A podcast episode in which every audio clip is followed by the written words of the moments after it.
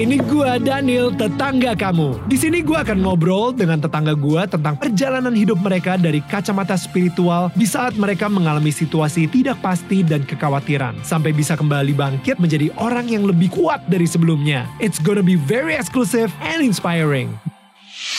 Alright guys, jadi mungkin ada beberapa dari kalian yang tiba-tiba udah langsung lock out aja dan nggak nonton. Guys, gue pengen encourage kalian. Kalau misalnya kalian mungkin nggak setuju uh, atau tidak sependapat, please keep your eyes open karena gue di sini pengen belajar dan mungkin kalian sendiri juga bisa ikutan gue belajar melihat perspektif baru gitu yang selama ini mungkin kita jauhkan. Jadi come on guys, uh, I just really wanna encourage you to really follow this episode karena ini bener-bener um, gue berharap sih kebuka juga nih mata gue tentang um, perspektif-perspektif yang berbeda yang selama ini gue jarang banget dan gue sangat tidak familiar. Kalau misalnya kalian mau terus update sama tetangga-tetangga mingguan kita dan juga dapetin quotes-quotes yang bisa menguatkan kalian ataupun orang terdekat kalian, langsung aja follow at Daniel Mananta Network di Instagram. Alright? Oke kita lanjut dulu nih ya. Um, saya sempat diundang sih sebenarnya sama Pak Jokowi gitu ya. Dan um, kita kebetulan itu uh, banyak rekan media juga dan lain-lain. Abis itu ya terucap lah. Maksudnya sebuah uh, isu apa yang harus kita lakukan terhadap orang-orang yang intoleran. Ya kan? Karena kita mendukung gotong royong, toleransi, Pancasila. Nah, um, kita semua berharap kayak, oh ya you know ada ada jawaban jawaban yang menarik lah gitu. Tapi pada akhirnya kita semua jadi karena jawaban beliau kita jadinya mengevaluasi diri kita sendiri gitu. Karena jawabannya adalah ya kalian sendiri juga harus toleransi kepada yang intoleransi. Kalau misalnya kita juga intoleran sama mereka, berarti kita juga intoleransi dong. Dan itu dia sih kenapa sekarang ini gue ada di sini sekarang ngobrol sama Hadat Alwi dan Ahmad Dhani juga gitu. Yang kadang-kadang banyak orang bilang, gila nih lu ngapain, ngapain gitu. Ngasih panggung dan lain-lain. Kalau bukan gue, kalau bukan kita, siapa lagi guys? Maksudnya kebanyakan gitu ya, sesuatu yang kita tak, uh, sesuatu yang kita nggak tahu, makanya gue di sini sifatnya pengen belajar. Karena karena kalau misalnya gue nggak tahu, mendingan gue jauhin. Karena apa? Karena gue takut. Padahal sebenarnya kalau misalnya gue tahu lebih mengerti lagi, itu kan gue bisa bergaul dan bisa ngobrol gitu. Dan itu yang sikap yang mudah-mudahan Indonesia serasi ini juga bisa membawa gitu kan. Nah penting penting orang seperti Daniel ini, Beb. Daniel ini orang yang sebenarnya dalam bahasa akademis dia bukan kafir. Karena apa? Dia dia membuka banyak selebritis yang sebenarnya dalam dalam dalam konteks ini, konteks akademis ini menurut gue dalam konteks sosial ya, konteks sosial itu banyak yang sebenarnya kafaru, menutup. Lu tahu hmm. bahasa Inggrisnya kan cover.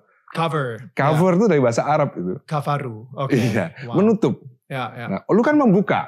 Ya, ya. Ya kan, banyak teman-teman artis kita, ya gue nggak mau sebut namanya, tapi yang jelas dia nggak mau ngonten nama gue.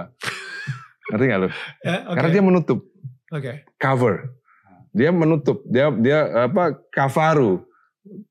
Bahasa ngetopnya kafir. Apa subjeknya namanya kafir. Jadi menutup. Okay. Dia nggak yeah. mau buka. Gue seneng sama lu membuka. Jadi uh, ketika lu sebut tadi intoleran, intoleran ya, itu yang gue bilang tadi, itu bahasa tahun 2014 ke atas. Hmm. Sebelum 2014 itu nggak ada bahasa intoleran. Hmm. Itu hanya hanya muncul 2014 ke atas. Nah, lu mesti tahu, ini bahasa-bahasa politik politisasi politik sebenarnya. Jadi eh, itu disematkan kepada mereka-mereka yang beroposisi terhadap pemerintah. Itu disematkan. Jadi mereka yang beroposisi terhadap pemerintah itu di, disematkan menjadi intoleran. Nah ini yang berbahaya. Ini yang sebenarnya yang gue maksud tadi itu. Selama masih ada istilah-istilah itu, itu menjadi tidak serasi. Harusnya harusnya pemimpin itu nggak boleh seperti itu.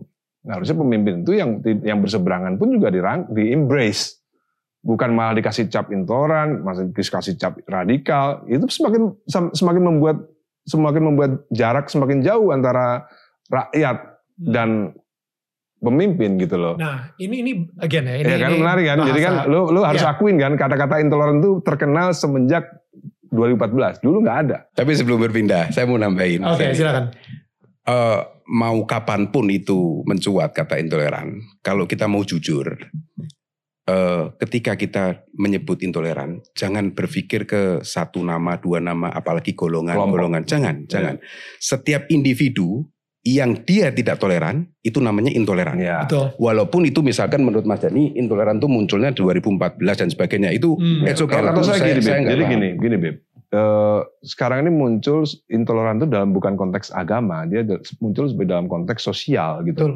Dalam Betul. konteks sosial. Betul. Kalau intoleran dalam dalam dalam agama, buat saya itu eh, ada harus ada diskusi lebih dalam lagi ya. Ya, ya. Karena karena misalnya gini, misal nih ya, misal eh, ada salah satu eh, eh, golongan dari Islam yang mungkin nggak mau eh, berdoa di eh, barengan di gereja, misalnya, Hmm.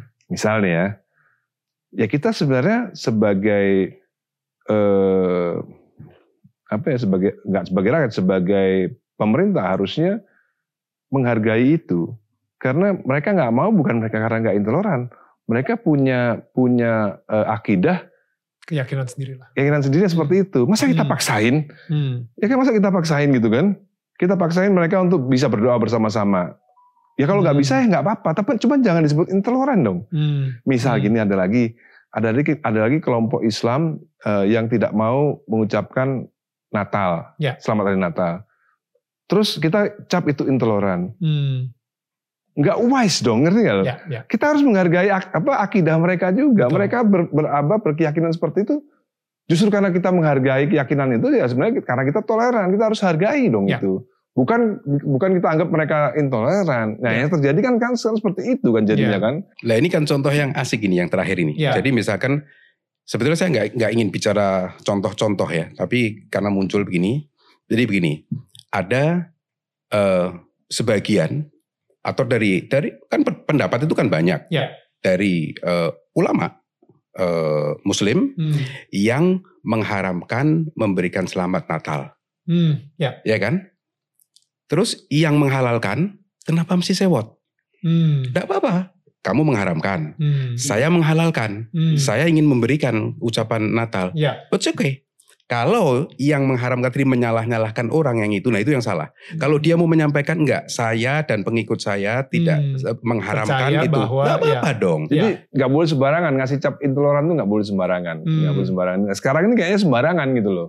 Hmm. Misalnya kayak sembarangan, kayak misalnya ada orang Muslim di Jakarta nggak mau milih gubernur non Muslim misalnya, Hmm. itu dicap intoleran, itu salah Hmm. juga gitu loh. Hmm. Jadi itu itu bahkan menurut gue itu menyalahi prinsip-prinsip demokrasi. Hmm. Dia memilih berdasarkan keyakinannya dia. Hmm. Itu demokrasi, boleh-boleh aja. Sebelum betul menarik ini.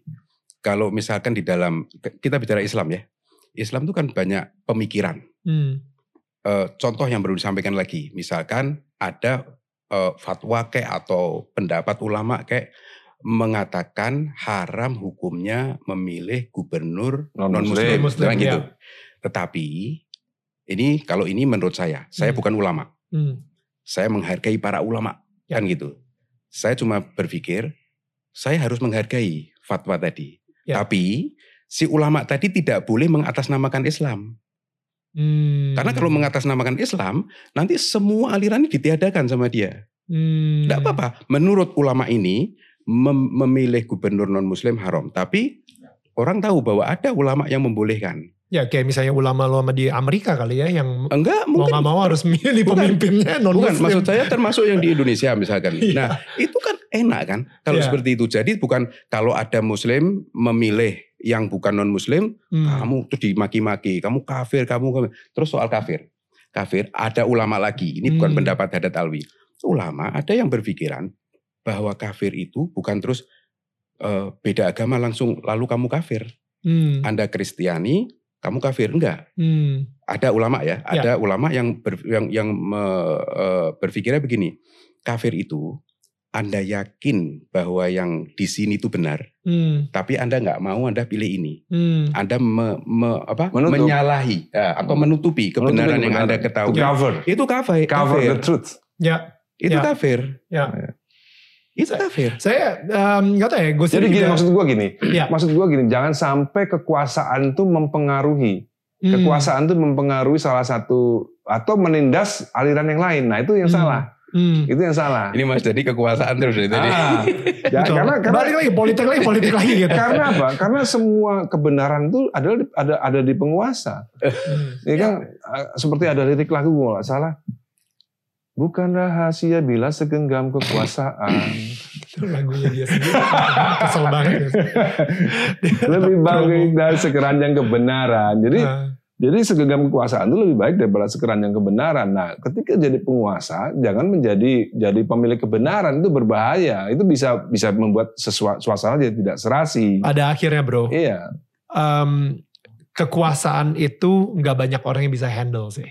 Iya. I think sampai hari ini pun Enggak, bukan, bukan, bukan. Maksud gua gini. nggak nggak nggak semua orang bisa itu- handle kekuasaan. Kekuasaan itu harus dimiliki oleh orang-orang yang mempunyai tingkat eh, filosofi yang tinggi. Iya, Ketika kekuasaan itu dipegang oleh orang-orang yang tidak mempunyai eh, pemikiran filosofis, ya kelar. Agak sulit untuk mencari keserasian karena karena kekuasaan itu harus dimiliki oleh orang-orang yang punya pemikiran filosofis. Ketika dia punya pemikiran filosofis, otomatis dia bijaksana. Hmm. Kalau dalam bahasa dalam bahasa Islam yang kita pahami, orang kalau udah sampai pada taraf-taraf eh, marifat ya, itu kan artinya dia udah banyak kebijaksa- kebijaksanaan yang dia pelajari. Ya. Ilmunya udah ilmu kebijaksanaan. Hmm. Nah, ke- ya ilmu hikmah. Ketika kepemimpinan ini tidak di- di- dimiliki oleh orang-orang seperti itu, agak berat kita melakukan keserasian ini, melakukan Indonesia serasi ini perlu perjuangan, perlu effort yang besar. Ya tapi saya tambahkan. Oke, boleh.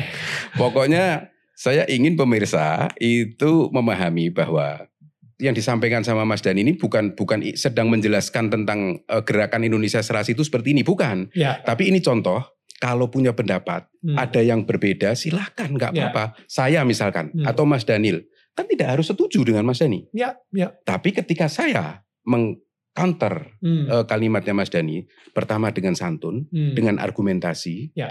terakhir apa? Nggak usah ada kebencian. Ya. Seandainya saya beda sama Mas Dani, Tetap saya masih besok bisa ngopi bareng kok. ngopi. Why not? Kenapa? Ya, ya, ya. Kenapa gitu loh? ya. Tapi kalau sudah kebencian, nanti kepada siapa pun Anda akan berbeda dan Hmm. bermusuhan. Bayangin Hmm. aja, udah 30 tahun gua sama Ari Lasso, Hmm. beda agama bro. Iya, iya, iya, bener. 30 tahun gua sama Ari Lasso beda agama. sama Once 20 tahun. Iya. Kita Iya. berdoa mudah-mudahan cepat sembuh ya. Iya, artinya artinya itu tadi sebenarnya eh, tidak hanya cinta sih kita juga butuh butuh butuh knowledge yang sama. Itu yang paling penting itu itu. Karena kalau kita nggak punya knowledge yang sama, agak sulit kita untuk untuk apa?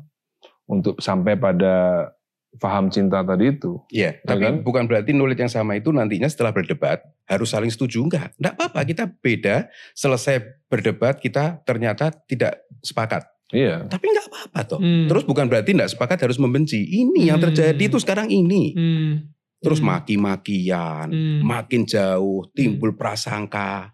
Seperti gini ya, yang saya bilang tadi, banyak orang yang nggak paham eh, bahwa misalnya ada seorang sekarang kan karena sekarang media sosial kan jadinya kan sekarang kan eh, banyak khutbah-khutbah itu semakin bebas berseliweran kan, padahal sebenarnya kan untuk untuk untuk untuk untuk Kalangan sendiri kalangan kan? sendiri ya, Ya. pengajian ya, tapi kan banyak yang beredar. Jadi kayak misalnya Ustadz Albu Somat ngomong ngomong gini ngomong gitu, itu orang harus pahami yang diucapkan Ustadz Abu Somad itu bukan pikirannya. Dia hanya menyampaikan bahwa ulama-ulama yang yang yang dulu ya atau jumhur ulama sepakat bahwa ini loh yang diomongin gitu loh. Tapi orang ter- terkad- terkadung kadung kadung jadinya antipati sama Udah Ustadz Abu bias. Somad. Padahal Ya. itu bukan bukan omongannya dia, bukan omongannya dia gitu Hmm. loh. Jadi orang mesti pahami bahwa di Islam itu memang banyak Hmm. ada Sunni, ada Syiah. Di Sunni macam-macam lagi. Ada Salafi, ya kan? Ada Hmm. tasawuf, ada macam-macam gitu kan. Di Syiah beda lagi, Hmm. beda lagi. Dan, dan itu itu kan kalau dalam dalam eh, perspektif Islam itu adalah rahmat sebenarnya. Perbedaan itu rahmat sebenarnya. Hmm. Jangan menjadi jangan menjadi eh, bermusuhan gitu Ya, loh. dan ada satu kalimat yang indah sekali dalam bahasa Arab. Saya bawakan bahasa Arab sedikit ya. Jadi kalimatnya gini. Ainur ridha an kulli aibin kalilatin wa ainus sukhti tubdil masawi. Eh, kalau pandangan itu pandangan cinta, pandangannya sudah betul-betul sayang, nggak ada yang jelek dari orang itu. Wow. Tapi kalau pandangannya sudah a priori dulu, hmm. sama Mas Dani sudah benci dulu, hmm. apa pun yang keluar dari Mas Dani jelek. Ya. Ataupun apa yang keluar dari saya jelek. Ya. Apa pun yang keluar dari yang cinta dengan Abdul Somad, Ustadz hmm. Abdul Somad, itu semuanya benar. Ya. Yang benci semuanya salah. Ya. Yang merugi siapa? Ya orang itu sendiri. Ya. Sekali lagi, itu tidak Indonesia serasi. Memang, memang, ya. memang sulit untuk apa uh, subjektif itu memang nggak gampang. Ya. Untuk subjektif itu agak sulit. Butuh waktu lah. Ya. Butuh waktu. Butuh umur juga. Mungkin waktu saya umur 20-an juga apa saya tidak sesubjektif ini gitu kan. Objektif kok subjektif. Menjadi sulit untuk objektif gitu. Hmm. Karena semakin umur, semakin umur kita akan akan lebih punya apa-apa pandangan-pandangan yang objektif. Gak gampang. Hmm. Saya sama Mas Dani ini kalau memang duduk sering duduk ngobrol, hmm. yakin nantinya akan terlalu banyak nanti perbedaan. Belum tentu. Tapi secara basic sebentar, secara basic saya suka. Secara basic beliau ini terbuka orangnya. Gue ya. yakin banyak persamaan. Oh, gitu. gue yakin banyak persamaan. Gitu. Tapi gue lebih suka itu lu sih. Percaya gak? Lu percaya gak? Ya. Rocky Gerung. Ya. Rocky Gerung itu pernah ngomong sama Ana Beb. Uh. Gue sekarang ini kan lebih distigmakan sebagai Islam kanan kan. Hmm. Banyak di Islam apa di stigma sebagai. Artinya apa tuh? Maksudnya agak-agak ke arah kanan. Iya, arah kanan tuh agak yang fundamental lah gitu okay. kan. Tapi Rocky Gerung tuh nggak yakin. Dia 100% nggak yakin gue itu Islam kanan.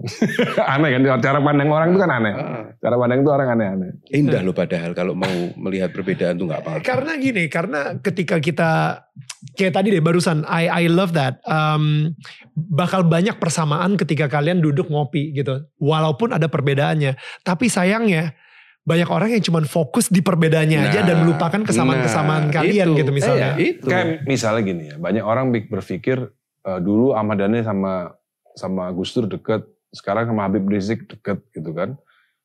Padahal sebenarnya uh, kalau di digabungin lagi antara saya sama Habib Rizik, mungkin ada beberapa yang nggak nggak sama.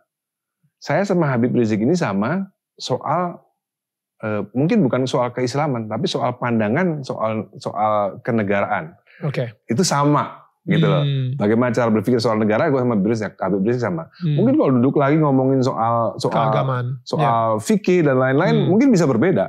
Hmm. Kalau saya sama Habib ada Albi, 100% mungkin sama soal syariat dan lain-lain. Soal agama. Oke, oke, oke. Jadi gitu banyak orang yang nggak melihat itu gitu. Padahal saya sama Baby Rizik sama soalnya. jadi gini, jadi gini. Uh, banyak orang yang uh, salah uh, salah persepsi. Jadi banyak orang yang salah salah salah salah ambil esensi ya. Salah ambil esensi. Misalnya gini, misalnya gue bilang gini. Uh, misalnya gue waktu itu pernah bikin statement memboikot uh, kepada penggemar atau uh, orang yang tawadu sama Ustadz Abu Somad kita boykot Singapura, ya kan? Ya, gue pernah ngomong gitu kan? Iya. Yang gue bingung, yang musuhin UAS sama orang yang nggak respect sama UAS kok marah? Kan gue ngajaknya sepada pendukung. Iya, iya, Kan gue ya. nggak ngajak lu. Ya, sama ya. aja kayak misalnya gini, gue Alma Mater SMA Negeri 2 gue, ayo kita boykot Singapura. Kenapa SMA 5 yang marah? Jadi orang nggak apa salah ambil salah ambil apa esensi dari perkataan gitu. Hmm. Nggak fok nggak nggak nggak fokus gitu loh. Jadi sehingga belum apa-apa mereka udah menghardik, belum apa-apa mereka udah nyerang. Hmm. Sama seperti orang Islam nih kadang-kadang kalau dengar dengar kata-kata aksi bela Islam. Hmm. Selalu selalu nyinyirnya ngapain agama dibela-bela. Ngapain ngapain apa uh, Tuhan dibela-bela. Tuhan dibela-bela. Agama Islam udahlah, nggak usah dibela-bela nanti. Padahal sebenarnya yang dibela itu bukan Islam sebagai agama sebenarnya. Esensinya itu bukan itu. Oke. Okay. Ya.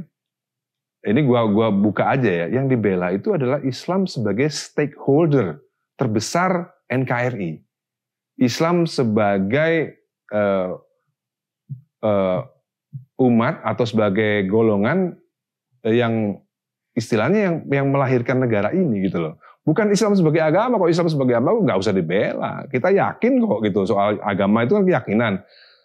Mereka-mereka ini yakin bahwa yang ini agama yang terbenar, nanti di akhirat nanti agama yang ini udah yakin mereka nggak ya. perlu dibela. Tapi yang yang dibela-belain sama Habib Rizik dan kawan-kawan itu bukan itu, bukan agama Islam itu, tapi Islam sebagai stakeholder terbesar di NKRI. Hmm. Karena secara ideologi ini memang memang memang memang uh, apa front terdepan Hmm. front terdepan. Umat Muslim ini memang front terdepan ada sejak awal.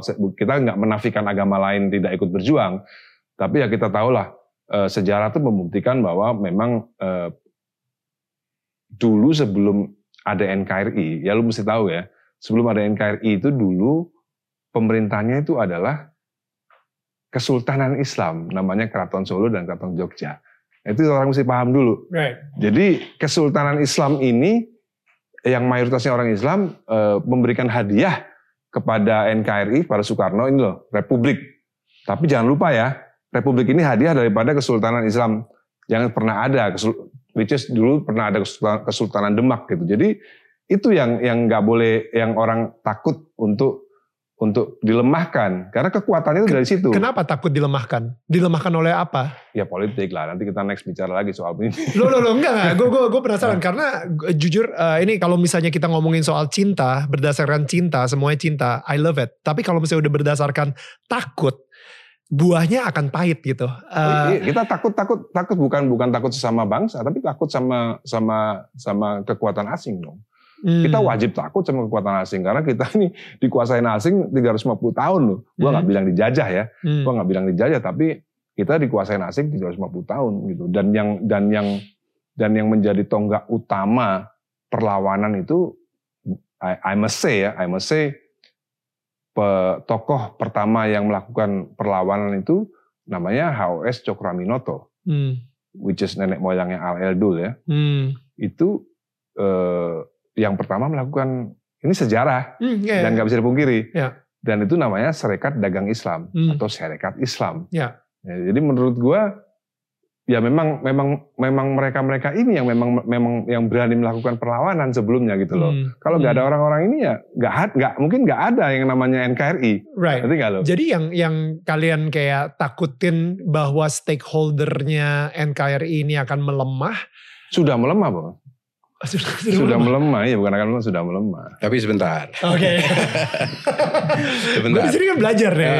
Nah, sekali it. lagi, sekali lagi, ini uh, kita tetap harus konsisten ya bahwa Mas Dani punya hak untuk menyampaikan hmm. argumentasinya. Ya. Dan saya yakin penonton ada yang setuju, ada yang setuju, ada juga nggak setuju. Ya. Nah, uh, jadi bukan gue nggak belain agama gue nih, bukan. No no, gue ngerti. Stakeholder tadi itu ya. Gue ngerti uh, yang yang setuju, it's okay setuju. Ya. Tapi yang nggak setuju, jangan boleh kalian mengeluarkan argumen argumentasi apa pun ya. bahwa Penting kamu itu. salah, ya, ini, kamu salah. Tapi jangan kamu tuh ngapain ngomong kamu kamu maaf ya. saya ngomong kasar misalkan ya. gitu. Nah itu yang ya, itu ya. sekali lagi saya lagi saya ya, dengan ya, ya. kata itu bukan maksud Indonesia serasi. Ya, ya. Makanya saya tanya sama Mas Dani, Mas Dani kalau nanti ada yang mengkritik Mas Dani dengan cara tanggapan yang bagus, yang bagus, marah nggak? Enggak bagus. Nah, enggak marah. Hmm. Justru, gitu maksud justru, saya. Justru saya dan Daniel itu butuh butuh argumentasi yang lebih baik dari argumentasi gua. Nah, ya kan? Gua sama lu sama-sama butuh. Bener nggak argumentasinya Daniel ini soal Islam sebagai stakeholder? Hmm. Ya kan? Hmm. Bener nggak faktanya? Bener nggak fakta bahwa tokoh pertama yang melakukan perlawanan terhadap kolonialisme Belanda itu adalah HOS Cokroaminoto? Bener nggak? Kalau hmm. salah, kasih argumentasinya. Nah, kasih ya. argumentasinya kan ya, gitu. Bukan mulai ngomongin keluarga gitu. Iya, bukan artinya begini. Sebelum, Udahlah, urus aja dulu. Nah, itu. Sebelum kita duduk tadi, ya. kan Mas Deni bilang bahwa uh, gimana rata-rata intelektualitas. bukan rata-rata IQ. IQ ya. Jadi kalau misalnya kita Google uh, eh, IQ ranking by ranking, nation IQ by ranking itu memang memang kita uh, cukup memprihatinkan yaitu nomor 130 dari 199 negara. Hmm turun dari dari waktu itu dari nomor 90 atau nomor berapa gitu. Dan artinya kita dulu lumayan lah 100 besar, tapi sekarang kita udah di atas 100 gitu. Dan rata-rata IQ uh, rakyat kita itu 78.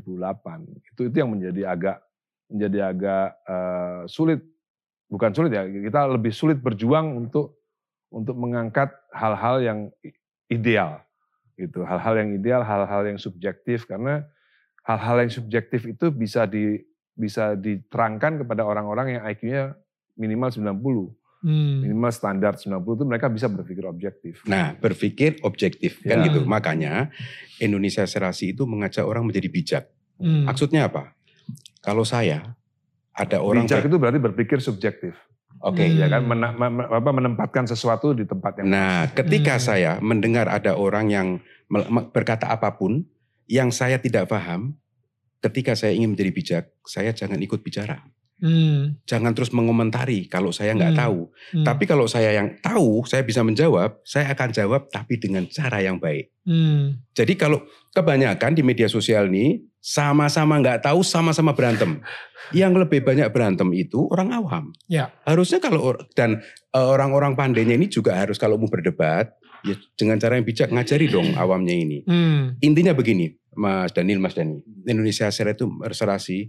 Ayo dong, saya yakin semua bisa menerima kalimat ini. Kenapa? Begini kalimatnya. Anda boleh beda, tapi jangan nyinyir, jangan menjelekkan orang lain. Hmm. Misalkan saya yakin dengan A, terus saya bilang eh, yang B itu jelek. Contoh begini, Mas Dani punya Mercy terbaru. Hmm. Iklan nggak ini? Terbaru. Terus saya datang bawa mobil Kijang tahun 95 atau tahun 2000. Ya. Terus Mas Da- Mas Dani bilang, naik mobil Kijang tuh apa enaknya? Hmm. Tahun 2000 lagi. Ini loh, kamu coba ini. Ini setirnya enak, duduknya enak. Ini. Belum pakai saya sudah malas. Nggak kepingin nyoba Mercy itu. Dengan kalimatnya dia itu. Hmm. Tapi coba kalau Mas Dani bilang, kamu coba pakai mobil, mobil Mercy Hmm. saya. Coba kamu rasain. Terus saya nyoba. Saya turun, saya akan bilang, wah gila mobil kamu. Hmm. Tapi kalau sampai menyampaikannya dengan, maaf saya ulang lagi. Yang- dulu. Yang ada sekarang ini. Iya. Yang cebong, yang kadrun, yang Ya. mana mungkin itu Ya. bisa menjadi sesuatu yang kita sampaikan Setuju. sampai kepada orang itu. Setuju Mas Adar. Ya. Maaf, saya bukan memuji Mas Dani. Sekali lagi, saya belum tentu sependapat dengan beliau. Hmm. Tapi saya lihat beliau menyampaikannya dengan datar, Hmm. bukan dengan emosi. Hmm. Bisa saja saya enggak, enggak setuju. Bisa Hmm. banyak orang enggak setuju. Hmm. Tapi nggak usah marah dong. Hmm. Beliau punya hak. Hmm. Mending mati dia kalau dia harus harus mengakui keti- ketidakyakinan pikirannya dia. Betul nggak mas? benar. Ngapain dia? Kan gitu. Tapi kalau Mas Dani disampaikan masalah mas, argumennya begini, begini, begini. Beliau yakin, Hmm. beliau tidak menerima. Berarti beliau bukan, saya tidak bilang kafir, mengcover berarti. Begitu Mas Dani. Enak kan kalau seperti itu. I love that. I love that. Mas Dani ini kepingin menemukan kebenaran, bukan mempertahankan apa yang dia Iya. pegang. Kalau Oh. dia mendapatkan, dipatahkan argumennya dan dia Iya. bisa terima, Mm-mm. dia akan terima itu. Betul Hmm. nggak? Iya dong. Iya. Kapan terakhir ada orang yang mematahkan argumen lo? Istrinya. Tadi malam. Iya itu asik itu. Iya. Penting tuh. No, no, tapi gue penasaran sih. Lu kayaknya orang yang selalu bener gitu. Jadi kapan, kapan lu pernah salah? Terakhir kali lu ngaku, ah men ternyata gue salah. Itu kapan? Bentar, gue- Ya kan? Masih inget-inget bro. Gak pernah kayaknya. ya, exactly, exactly my point. Makanya harus harus harus dibuktikan gitu loh, harus dibuktikan. Atau misalnya, gue lebih senang misalnya gini ya, misalnya lu bisa, misalnya lu bisa ngajak ngajak misalnya salah satu tokoh PDIP misalnya, menurut gue lebih asik ngomongin soal ginian ini. Ngomong misalnya ngajak Cahyokumolo misalnya atau Hasto atau Menkumham misalnya ngomongin ginian lebih asik. Karena lebih lebih lebih menurut gue tuh lebih lebih ya pas lah sparringnya gitu. Em, Oke, berarti kita balik lagi ya. Jadi kalau misalnya ya di di kacamata lu sendiri gitu ya, kayak ketika kita ngomongin Indonesia serasi, right? Kayak gini ya, kalau gue ya, Oke, Indonesia serasi itu sebenarnya kembali ke UUD 45 yang asli. oke, Udah itu serasi banget itu udah. oke. Kita ini udah terlalu melenceng banget udah. Enggak, enggak. Sebentar, bentar. Hmm. Saya harus meluruskan ini. Bukan, Hmm. bukan, bukan. Enggak ada hubungan dengan mau Oh nggak ada hubungannya ya? enggak. Nggak ada hubungannya Ini ya? Indonesia Serasi ini adalah eh eh, cara berdialektika. cara bijak Cara dalam dalam berdialektika. dalam hidup bermasyarakat. Iya berdialektika kan. Karena, eh, Hmm. Berdialektika. Silakan beda, mak nggak mungkin nggak berbeda. Tapi cukup cukup Hmm. mencaci, menyinyir, eh, membenci itu hilangkan semua. Pendapat pribadi gua adalah kembali ke UUD 45. Itu Hmm. pendapat pribadi gua gitu. Kan bisa juga salah. Apa sih ketakutan orang kebanyakan sampai akhirnya resultnya Indonesia tidak serasi? Bro, kita ini punya punya sejarah yang cukup kelam di tahun 1965. Oke, Itu cukup kelam sekali. itu G30 SPKI bukan? G30 SPK itu lain hal. Oke oke. Lain hal. Ya, 65 itu, Itu- apa? 65 ya terbantainya terbantainya ormas-ormas PKI. Oh ya, oke. Itu Satu juta orang loh dibantai, Ya, ya, ya. dibunuhin. Ya, ya. Artinya rakyat kita ini punya potensi untuk melakukan sesuatu yang di luar nalar kita. Ya. Oke lah, saya marah ya sama sama G13 PKI pembantaian terhadap jenderal. Tapi bukan berarti habis itu satu juta rakyat orang Ya. dibunuh juga. Ya. Ngerti nggak? Banyakan Chinese-nya juga lagi. Jadi banyak orang Ya. yang banyak orang yang harus harus paham. Saya anti PKI, tapi bukan berarti saya setuju orang PKI dibunuh. Hmm, Apa, eh, that's good. anggota PKI maupun simpatisannya dibunuh sampai satu juta orang. Ya. Saya nggak setuju itu, Hmm, gitu. hmm, Jadi orang mesti paham benar. Jadi kita kalau mau nanti next time kita bahas soal Indonesia, Indonesia itu punya potensi, hmm, potensi vandal. hmm, Itu yang mesti kita tak, eh, lu tanya ketakutan apa? Kita takut itu terulang lagi. hmm, Kita takut itu menjadi sebuah eh, menjadi luka yang berat, berat, berat, berat dipendem. Suatu saat punya pelampiasan, Ya. boom. Karena kita punya potensi menjadi bangsa yang sadis. Kalau lu tahu sama dengar ceritanya MH Ainun Najib, No. lu pernah dengar zaman PKI, Please itu let, tem- let temennya know. sendiri digorok lu. Eh, eh, Wait, what what is this? Who is this guy? Kenapa tiba-tiba udah ngomong- ngomongin gorok gitu? Nah, Like, iya, artinya kita punya potensi. Kita harus harus harus apa refleksi, apa eh, harus Ya. introspeksi bahwa bangsa kita ini potensial menjadi vandal, hmm. Oke. potensial melakukan vandalisme. Itu fakta sejarahnya. Itu yang kita eh, yang kita takutkan eh, Habib Badal Alwi dan saya soal serasi. Bagaimana supaya itu tidak terjadi? Kalau ini terus pecah, terus pecah, terus pecah, lama-lama, lama-lama kita takut itu terjadi lagi. Nah, kata pecah ini itu tidak serasi. Hmm. Artinya kita sadari bahwa sekarang ini bangsa kita terbelah. Polarisasi, ada Nah, polarisasi. terbelah ini. Betul. Nah ini nggak nggak boleh dibiarkan ini. Betul. I, I mean, th- this is a really good point ya. Maksudnya, um, feeling gue, oke, ini feeling gue, dan ini benar-benar awam banget ya. Eh, gue sebagai uh, orang berketurunan Chinese, uh, non-Muslim, takut akan sesuatu, ya kan? Uh, sesuatunya misalnya tiba-tiba uh, negara ini uh, berubah aturan dan bukan mengikuti Pancasila lagi. Itu mungkin bisa dibilang kayak ya kita takut lah seperti itu. Sehingga apa yang terjadi wah begitu ada ada arah spark sedikit ke arah situ, kita langsung mengecap dengan mudahnya itu tidak serasi dan intoleran. Nah, you know when dialog seperti ini yang kita kita lakuin, ini mungkin sesuatu yang nggak pernah dilakukan sama orang peluit gitu. Maksudnya you know what I mean? Like nggak pernah dilakukan sama orang-orang um, di Singkawang gitu. You know like uh, yang yang kita kita nggak pernah ke expose juga. Yang ada ketika kita di expose media bilang ini yang terjadi pemboman gereja uh, ada ada urusan you know. Dan kita cuma tahu apa yang kita tahu which is semua yang media expose buat kita. Dan kadang-kadang emang very objektif very uh, dan bukan subjektif gitu. Nah, kalau misalnya dari kalian sendiri, tadi kan kalian mikir bilangnya kayak, oh nanti uh, NKRI, N, uh, sorry, stakeholder NKRI terbesar itu melemah. Takutnya apa yang kalian takutkan gitu. Jadi kalian sendiri juga ada ketakutan tersendiri. So that means karena kita saling takut, kita semakin terpolarisasi. There is dan saya suka banget ketika uh, Mas Adat bilang bahwa ini loh sebenarnya Indonesia Serasi ini adalah gerakan untuk kita berdialog dengan bijak. I think um, satu hal yang kita jarang banget lakuin adalah berdialog. ya gak sih? Kita kita baru ngobrol sama orang tuh kalau misalnya sampai ada masalah aja baru ngobrol gitu. Dan itu udah tegang-tegangan karena kita udah mempunyai um, uh, apa ya perspektif tersendiri. Apa yang dikasih tahu sama media tentang orang ini, ya kita udah punya perspektif ter tersebut gitu. Iya. Dan uniknya yang nggak maki-maki dialog di televisi maupun di YouTube di mana kalau nggak tegang-tegang malah nggak laku. Iya, yeah, yeah, there you go. Ya kan? Yeah. Tapi ya pilihannya begini, kita mau laku atau mau memperbaiki bangsa ini atau mau menghancurkan bangsa ini. Hmm. Sekali lagi, sekali lagi, jangan eh, risih sama beda, Hmm. se ekstrim apa pun.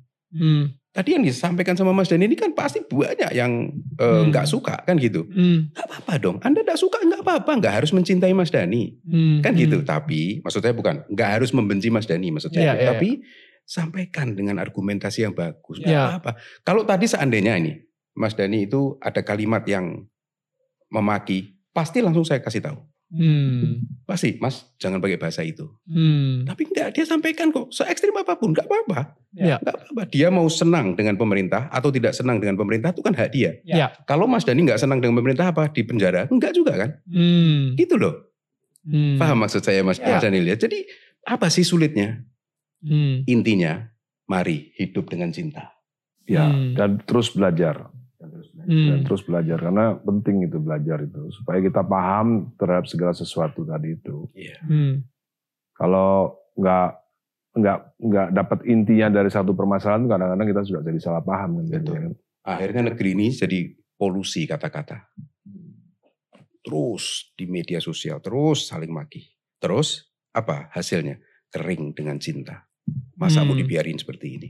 Hmm. Mana ada sebuah negara maju dengan kebencian? Nggak ada. Nggak ada sejarahnya. Tunjukkan pada kita. Sejarah Hmm. yang maju dibangun dengan kebencian. Nggak ada. Hmm.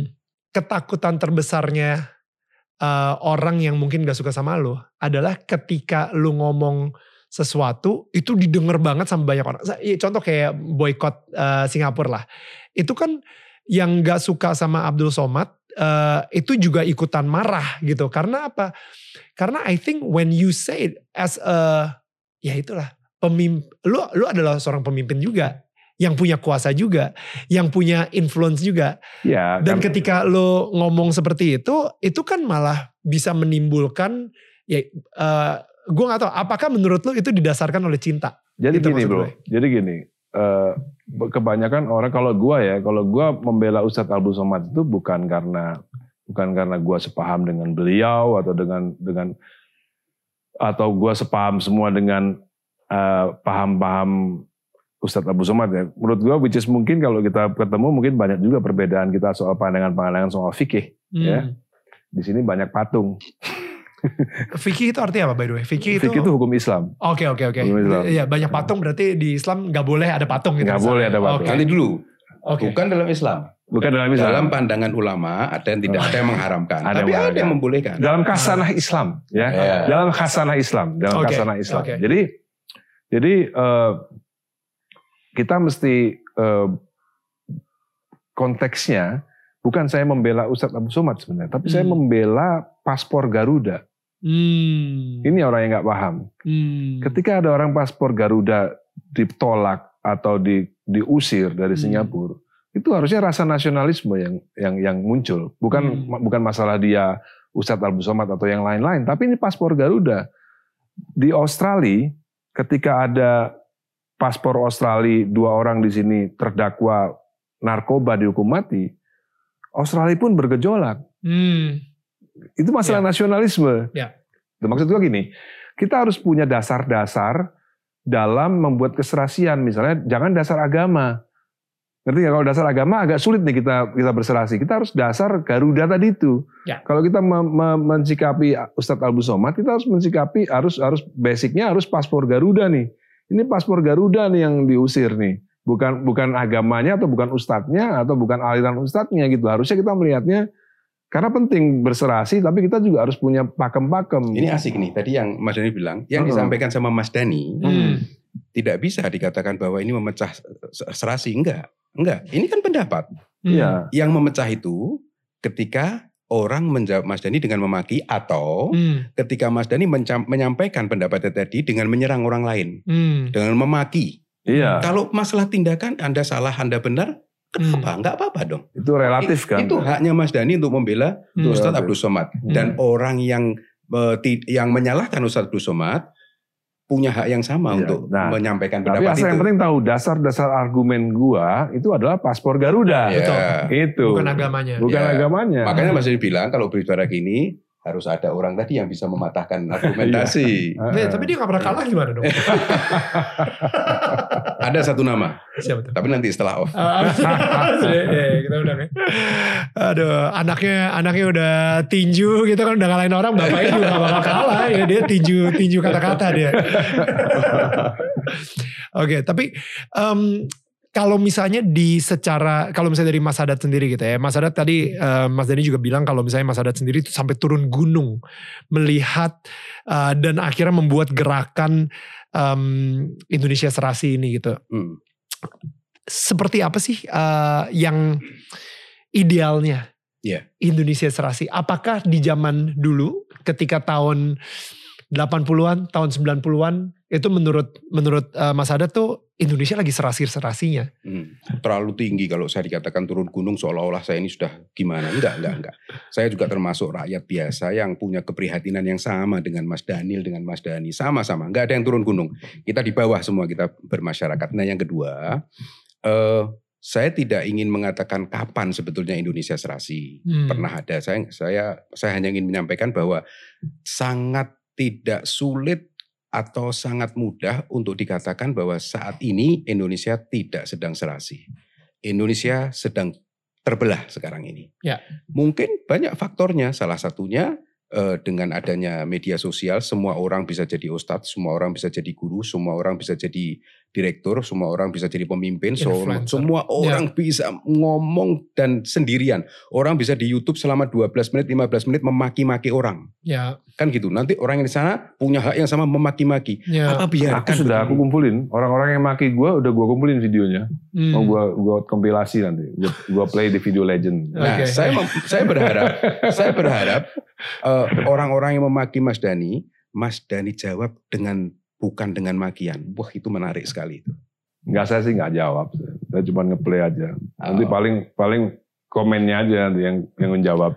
Uh, gitu. Ya, karena gini, karena gini, karena gini ya. Kadang-kadang sekarang di dalam dalam saat ini ini kan uh, uh, era sekarang ini tuh orang tuh uh, merasa besar jika punya follower banyak gitu. Ya. Jadi jadi kalau gue sih ini uh, salah satu salah satu faktor yang nggak nggak nggak membuat serasi ini sebenarnya buzzer-buzzer ini. Banyak sekali kalimat-kalimat yang yang dianggap memaki ya yang keluar dari kata-kata mereka dan mereka ini uh, seolah-olah uh, dalam kesan masyarakat itu dilindungi oleh hukum gitu. Sehingga apa pun kata-kata mereka yang kasar memaki itu nggak pernah sampai pada jeratan hukum. Ini yang juga menjadi uh, salah satu pemicu keserasian itu. Kadang kita kadang kita pikir kan kayak gue, gue mau menanggapi buzzer-buzzer ini agak rumit, agak agak males karena buzzer-buzzer ini kan nggak punya prestasi sebenarnya.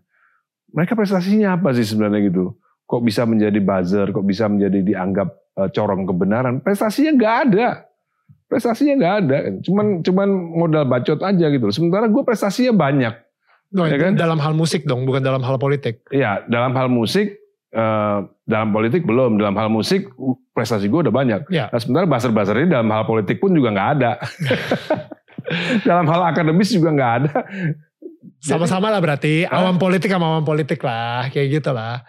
Ya enggak dong, enggak dong. Artinya achievement lah, paling enggak achieve, ada achievement kan, ada achievement kan gitu. Kan mereka ini kan sebenarnya nggak ada achievement apa-apa yang pernah bisa diapresiasi masyarakat gitu loh kan. Tapi ya uh, mereka merasa benar karena mereka di apa di backing sama penguasa kan gitu. Sehingga mereka dengan lancar melakukan caci maki kepada siapa pun gitu. Well, basically gue sampai hari ini um, gue nggak pernah kesebut di mulut gue kadrun. Gak sampai barusan ini gitu ngomong. Maksud gue um, I don't know ya, gue benar-benar nggak melihat orang dengan golongan gitu. Jadi sampai hari ini gue nggak pernah ngesebut kata tersebut dan apalagi karena gue tahu ini adalah kata yang sangat sensitif juga. Jadi of course you don't you don't talk about it. Um, dan mungkin kadrun dalam bahasa Inggris juga gue nggak tahu apaan gitu. Karena gue ya, ngomong jadi gini, bahasa Inggris. Jadi juga. gini, lo mesti tahu kadrun itu sebenarnya disematkan kepada salah satu etnis tertentu sebenarnya. Oke. Okay. Makanya which is kita anggap itu menjadi offensive karena kadrun itu kan singkatan kadal gurun. Oke. Okay. Gurun itu oh. which is Arabian. Oke. Okay. Jadi sebenarnya kadrun itu adalah bahasa-bahasa yang sangat ofensif karena itu disematkan pada satu ras tertentu yaitu Arab. Hmm. Gitu. Hmm. Dan lu dibilangin kadrun padahal lu bukan Arab. Ya itu tadi salah salah paham banyak salah paham kan. Enggak sebetulnya kan cuma uh, apalah istilah itu. Akhirnya kadrun itu pokoknya orang-orang yang garis keras, Terus terakhir iya. malah yang nggak suka sama pemerintah kan gitu. Tapi awalnya Sementara, awalnya dari, awalnya itu awalnya iya, Arab. Iya, makanya hmm. terus ini karena kan namanya kadal gurun. Nah, Indonesia kan gak ada gurun, Bu. iya kan? Tapi maksudnya is, is that a racist racist dong. Racist towards Arabic iya, gitu ya. Iya, itu ofensif banget sebenarnya. Iya. Ofensif banget. Ya, pada akhirnya kita nggak akan bisa kita nggak akan bisa jadi serasi kalau misalnya kita masih rasis juga sih. Iya. Pada iya, akhirnya gitu lagi gitu. Iya, uh, iya. Orang nggak orang nggak nggak sadar bahwa kadrun itu ada kalimat yang sangat rasis sebenarnya. Hmm. Tapi ya tapi ya kita seperti paham kan banyak pejabat-pejabat tokoh-tokoh yang juga kalimatnya rasis sebenarnya kepada bangsa Arab sebenarnya. Itu terekam jejak rekamnya banyak banget kan. Beberapa tokoh Iya kan? Mas Dani curhat terus. Bukan, bukan curhat. Bib, aku kan bukan orang Arab. Bukan, bukan orang Arab aku. Tokoh-tokoh. Aku, aku bukan orang Arab, tapi gue merasa terganggu ketika ada ada ya, ada ya. ada rasisme gitu. Bahkan tokoh-tokoh yang memimpin sekarang ini cukup rasis juga ngomongin soal Arab gitu loh. Gue bisa banyak buktiin jejak rekamnya gitu kan, bahwa Arab Arab itu sekarang dimusuhi sampai ada istilah kadal kadal hmm, gurun. Hmm, kadal gurun itu. Itu. Padahal Dan, di Indonesia nggak ada gurun kan. Iya. Kadal iya. sih banyak, teman gurun nggak ada di sini. Dan itu ya, maksudnya uh, kita mungkin nggak akan pernah bisa serasi kalau misalnya ada uh, rasisme inilah. Menurut saya, menurut saya Indonesia ini serasi ketika tokoh-tokoh rasis ini mati semua. Kita akan serasi nanti, insya Allah. Menurut menurut saya sih seperti itu. Ya. ya kita tetap tetap tetap melakukan usaha untuk Indonesia serasi, tapi menurut saya ini akan serasi ketika tokoh-tokoh rasis ini pada mangkat semua gitu. Mudah-mudahan Indonesia akan jadi nggak rasis gitu. Nah seperti Mas Deni bilang tokoh-tokoh rasis, kan dia nggak nyebut nama. Iya.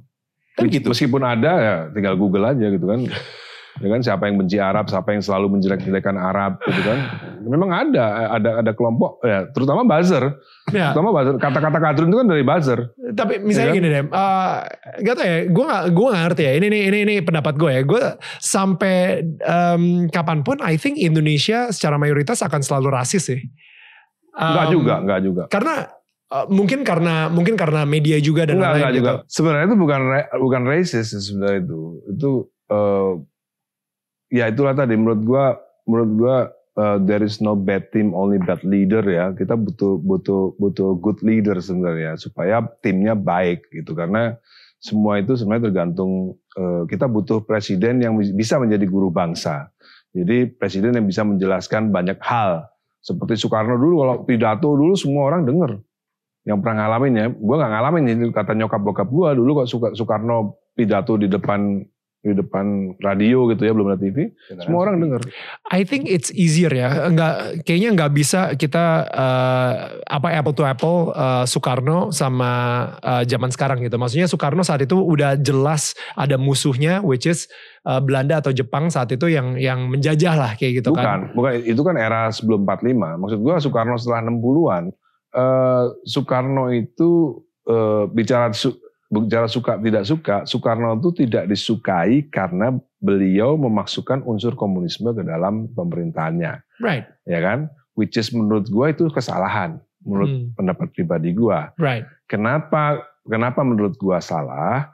Karena PKI itu tidak pernah ikut serta turut serta dalam mendirikan negara Republik Indonesia, negara kesatuan Indonesia. Jadi dalam sejarahnya PKI itu tidak pernah berjuang untuk memerdekakan Indonesia. Right. Jadi tidak punya bagian, tidak bisa, tidak bisa menjadi stakeholder. Seperti gue bilang tadi, okay. Islam itu stakeholder terbesar hmm. uh, dalam NKRI. Hmm. Ketika tahun 46 Soekarno memasukkan unsur PKI dan seolah-olah memberikan memberikan jalan kepada kepada Partai Komunis untuk uh, berkuasa di Indonesia, ini tentunya nggak jadi nggak serasi, bos. Hmm. Ngerti nggak? Hmm jadi orang-orang yang orang-orang yang yang yang Islamnya kuat seperti Buya Hamka, seperti eh, tokoh-tokoh yang lain ya, itu dimasukin penjara semua sama Soekarno. Hmm, hmm. Jadi misalnya kalau misalnya Soekarno Soeharto waktu itu uh, bisa ngomong enteng sama Soekarno, Pak, PKI ini tidak pernah ikut dalam tidak pernah turut serta dalam mendirikan NKRI dan itu fakta gitu tidak pernah merumuskan Pancasila, tidak pernah. Ketika ada pemerintahan tiba-tiba Pak Karno memasukkan unsur PKI tahun 46 ada menterinya, lalu tiba-tiba semakin besar, semakin Pak Karno semakin seolah-olah ini yang jadi yang jadi hmm. bukan Soeharto memusuhi Soekarno tidak. Dan kita balik lagi gitu bahwa it's not easy to handle power. Apa uh, nggak semua pemimpin tuh bisa me menghandle kekuasaan. Dan I think hmm. setiap pemimpin itu pasti ada baiknya, ada buruknya juga, dan um, pasti ada yang suka, ada yang nggak suka juga gitu. Maksud saya, maksudnya gini, maksudnya gini ya, uh, ketika itu sudah Soeharto, uh, Soekarno uh, begitu saat itu ada Soeharto di Orde Baru, mm -hmm. semua kesalahan kesalahan Orde Lama dan Orde Baru itu sebenarnya sudah diperbaiki, udah diservis lah di era reformasi. Mm. Mm. Ya. Mm. Tahun 98 mm. udah reformasi. Harusnya masalah-masalah seperti ini nggak ada lagi. Ini kita kembali ke zaman dulu lagi udah. Sekarang ini mm. gitu loh. That's good. Uh, uh, karena salah handle. Yeah hmm. gitu. Makanya waktu ngabalin Ustaz, apa Ustadz Ali ngabalin ngomong Presiden Jokowi itu hebat loh. Dia itu dia itu bisa bisa membuat Indonesia negara besar ini banyak suku bangsa, banyak agama, tapi semuanya damai gini gini gini. Dia dia promosikan Jokowi langsung sama Babe Haikal langsung dipatahin, eh bro itu tahun 45 udah kayak gitu. Artinya masalah isu-isu masalah-masalah kebinekaan tuh dari tahun 45 itu sebenarnya udah nggak ada isu lagi sebenarnya. Hmm. Dari zaman Soekarno Soeharto soal soal kebinekaan itu sebenarnya bukan isu lagi. Nggak ada sebenarnya. Cuman ada ada ada pihak-pihak yang memainkan isu ini. Ini ini benar-benar benar-benar politik ini bro. Ini benar-benar politik. Ya, dan itu pembicaraan. Nah uh, next next nextnya. Uh, nextnya. Yang ya. penting tujuan kita di sini adalah bagaimana Eh, kita meskipun kecil, meskipun semut, ya istilahnya kita ini kan semut, tapi kita punya niat untuk uh, menjadikan Indonesia ini serasi serasi kembali, gitu. Ya, ada yang mau ditambahin, Mas Arad? Uh, saya hanya ingin menjelaskan tentang apa itu Indonesia Serasi. Indonesia Serasi itu adalah program yang saya jelaskan tadi bahwa intinya adalah mari kita hidup dengan cinta, stop kebencian, stop nyinyir, stop mencaci, stop berburuk sangka. Apa gerakannya uh, konkretnya seperti apa? Uh, sederhana, kita ingin mempengaruhi uh, cara berpikir dan jiwa uh, behavior masyarakat kita melalui lagu. Hmm. Lagu yang indah, tetapi liriknya itu diisi dengan lirik-lirik yang mengajak kepada kebaikan. Contohnya misalkan kita semua pasti ada beda. Hmm. Beda budaya, beda agama, beda bicara, beda busana, tak mengapa, hmm. dan selanjutnya. Hmm. Nah, itu kata-kata yang itu masuk dalam pikiran, didengar, terus itu akan mempengaruhi kejiwaan kita. Hmm. Cobalah anak-anak kita didengar lagu-lagu yang mencaci maki, gedenya akan menjadi orang-orang yang suka mencaci, kan hmm. begitu. Nah, kita ingin bagaimana uh, uh, keterlibatan dari masyarakat ini? Yang pertama, kita mengajak insya Allah sekitar 12 ribu pemuda untuk meramaikan YouTube membawakan lagu ini. Kita sudah mulai. Wow. Sudah mulai, sudah terkumpul lebih dari 4 ribu. Hmm. Nah, ini akan terus akan terkumpul, kita akan upload di YouTube. Hmm. Nah, jadi dari sini kita berikan lagunya, dari bawah diterima oleh para pemuda-pemudi itu untuk meramaikan itu. Nah, yang ingin mendukung, saya yakin banyak sekali yang masih menginginkan Indonesia ini uh, indah, ya. penuh kelembutan. Caranya gimana? Seperti yang Mas Daniel sampaikan, uh, follow Instagram uh, Indonesia Serasi, at Indonesia Serasi, uh, ada di TikTok juga, Twitter juga, YouTube juga, dan setelah itu share ke mana-mana, ya. ajak diri kita, keluarga kita, teman-teman kita untuk stop kepada kebencian beda itu tak mengapa. Itu aja Mas That's good. That's good. That's so good. Jadi saya jadi pengen nambahin lagi sih. Maksudnya gini. um, tadi udah pengen closing sebenarnya jadi jadi uh, kepikiran nih, sorry. Kalau misalnya kita kita diem aja dan si contoh lah ya, ada orang yang ekstremis dan sangat konsisten mengujarkan kebencian, kadang-kadang kan kita itu nggak bisa tinggal diam, ya kan? Um, dan mungkin karena tadi juga gitu ya, maksudnya uh, orang awam nggak terlalu tahu uh, apa yang detail-detailnya, tapi dia benar-benar kenceng banget suaranya, right? Nah, kita sebagai seseorang yang lebih bijak, what should we do? Apakah mendingan kita diem aja atau kita you know kita laporin ke polisi um, atau what what should we do with orang yang benar-benar sangat Iya sangat ini Vokal. sangat vokal gitu. Iya, Hmm. ya pertama begini, kalau kita bisa menasehati, kita sampaikan itu nasihat dengan baik. Hmm. Yang penting jangan kita menasehati orang dengan kebencian. Masa sih orang kita kan maunya Mas Dani tadi menyadarkan orang tadi, Betul. jangan sampai orang-orang terpengaruh dengan pikiran dia yang salah menurut kita. Betul. Sampaikan dengan cara yang bijak, dengan Hmm. kalimat yang bagus. Hmm. Nah itu akan mendapatkan eh, hasil yang positif. Hmm. Tetapi kalau kita tidak mampu menjawabnya, terus maunya emosi, mending diem. Hmm. Eh, Rasulullah Biar- iya. Rasulullah pernah mengajarkan falyakul khairan aw liyasmut. Ngomong yang baik, kalau tidak bisa lebih baik diem. Hmm. Wow. Wow. Lo mau nambahin apa? Gak hal gue sih, menurut gue sih udah cukup sih hari ini. Oke, guys. Jadi kalau misalnya sekarang ini lu suka sama pembicaraan kita, eh, lu ngerasa hati lu juga tergerak banget karena lu juga mempunyai impian sama seperti eh, Mas Adat juga, sama Mas Dani juga, di mana sebenarnya kita pengen loh suatu saat Indonesia bisa serasi kembali karena saat ini Indonesia sedang tidak serasi situasinya. Jadi langsung aja cek di Instagram at Indonesia Serasi. Ada lagunya juga kalau misalnya lo mau ngecek dan lo bisa share itu ke teman-teman kalian juga. Dan uh, mungkin kalau misalnya lo jangan lupa untuk follow Instagramnya atau mungkin lo bisa komentar juga. Dan come on, you know, again kalau komentar keep it keep it argumentatifnya yang sehat gitu ya, bukan Bukan bukan sentimen. bukan sentimen gitu. You know, jangan pakai emosi, tapi benar-benar kita pikirkan eh, apa sih yang kita ucapkan ini yang akan membangun negara ini. Jadi apa kata-kata lu kira-kira akan membangun atau malah merusak negara kita. Jadi itu aja sih yang yang kalau misalnya dari gue gitu. Makanya gue sendiri juga jarang banget em, ngelihat golongan tertentu dan ngomong jelek soal golongan tertentu karena ya kalau misalnya gue intoleran terhadap para intoleran, gue adalah seorang yang intoleran obviously gitu. So really um, kita ini udah sangat terpolarisasi banget.